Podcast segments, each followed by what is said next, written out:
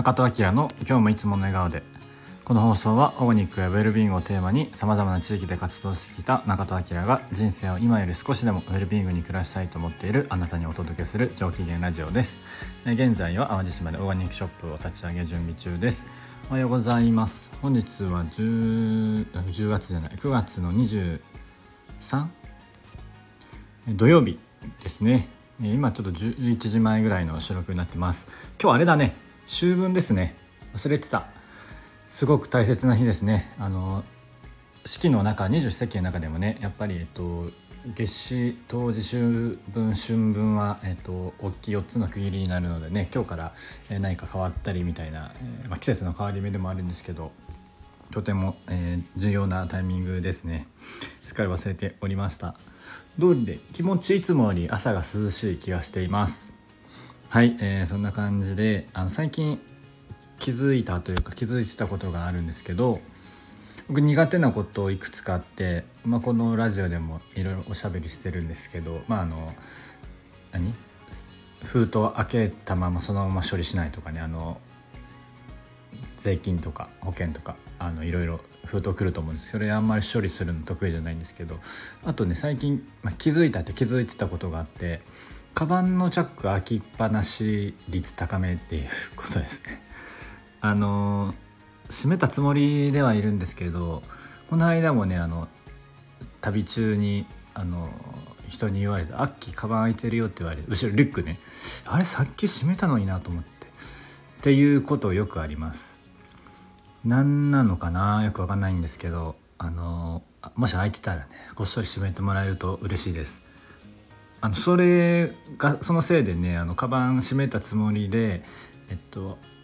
いたんですけどそれはもうちょっと前の話なんですけどあの雨降っててあ、まあ、カバン閉めてるから大丈夫かなと思ったら綺麗に開いてて中のものびちゃびちゃになったことがあります。というお話でした。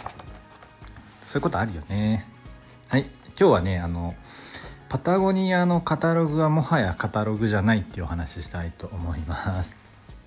えー、アウトドアブランドのパタゴニアなんですけどまああのちょっとね他のブランドとは一線隠してもうあの己の道を歩んでいるんですがそのねパタゴニア、まあ、パタゴニアもミッションステートメントに沿った行動を、まあ、貫いているというか、えー、る会社ですけど、まあ、僕もね働いてたんですけどそのねパタゴニアのカタログがねもうもはや最近カタログじゃないんですよね、まあ、いわゆる商品カタログではないですね。えっと今ね出てる方ちょうどこの間のパタゴニアの軽井沢行ってきた時にねもらってきたんですけどでさっきちょっとパーッと見てたんですけどあの商品は一切載ってません。載ってまこれねあの実はちょっとずつこんな感じになってきてて僕が働いてた時のカタログはまだ結構商品載ってましたね。とはいえあのえっ、ー、とパタゴニアのカタログってえー、と普通の他のブランドのカタログよりは圧倒的にもともと商品数少なくて、まあ、その一部しか載ってなかったんですけどあとまあ写真とかがやっぱ多くていい写真がすごい多いんですけど昔から。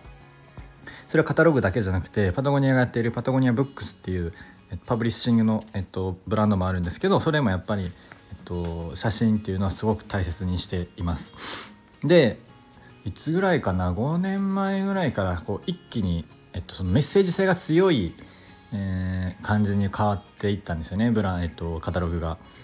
で、えっと、そうそうそういう、まあ、パタゴニアはねそういうストーリーとか、えー、自分たちがどういう社会とか世界を目指しているのかっていうのはやっぱ、えー、いつもね伝えてくれていると思うんですけど、まあ、それがやっぱ一番反映されているのは、製品にありカタログであったりはするんですけどえー、ちなみに今出てる、えー、カタログのねこの、まあ、ちょうどパタゴニア今50周年の年で、まあ、余計にねそういうメッセージ性はあの高いタイミングなのかなと思います。あの去年はね、えー、株を全部環境団体に譲渡したりとかってしてたりとか、まあ、ちょっとねもう本当にぶっ飛んだことやってるんですけどいい意味でね。で今回のねカタログのまあなんつうの目次みたいなのちょっと何個か読み上げると「え私たちの英雄」とかね海でつながるサンゴに救われるもの一つになってとか永遠の化学物質に別れを告げる、えー、リムーへの帰還ちょっと分かんないね、えー、布による自由とかね。森と文明とかそんな感じなんですよね。もうあのこれは本ですね。カタログというよりもパタゴニアが伝えたいメッセージがもう凝縮している本。本としての読み物としては素晴らしいと思います。でえあもうこれもちろん無料ですからね。これを無料で、え、このクオリティまでやれるっていうのはまあすごいなと思います。あのえー、っとあれお店でもらえたりとかまあそれはなかなかね難しい人はえっとパタゴニアのねアプリのでもこの電子でねダウンロードできたりするので是非読んでみてほしいなと思うんですけど、まあ、でもね昔からあのパタゴニアの商品がまだいっぱい載ってる時代からもね絵に絵っていうか、えっと、写真で着てるのは全然パタゴニアの製品着てない、えっと、写真とか結構あったりしてそういうの面白いなと思ってたんですけどもういよいよここ56年ぐらいで一気に振り切ってきてで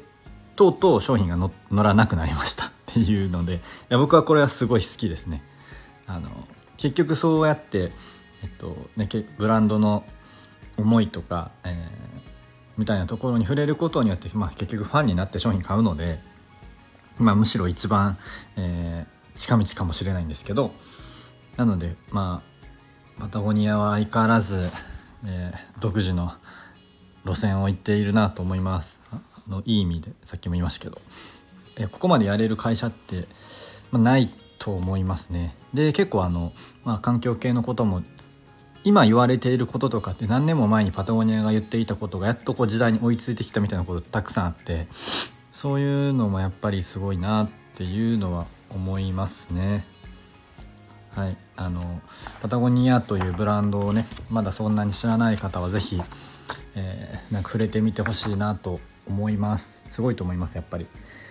なんかね今ちょっとこれパーッと見てたんですけど最後のえっとカタログの 写真の見開きがね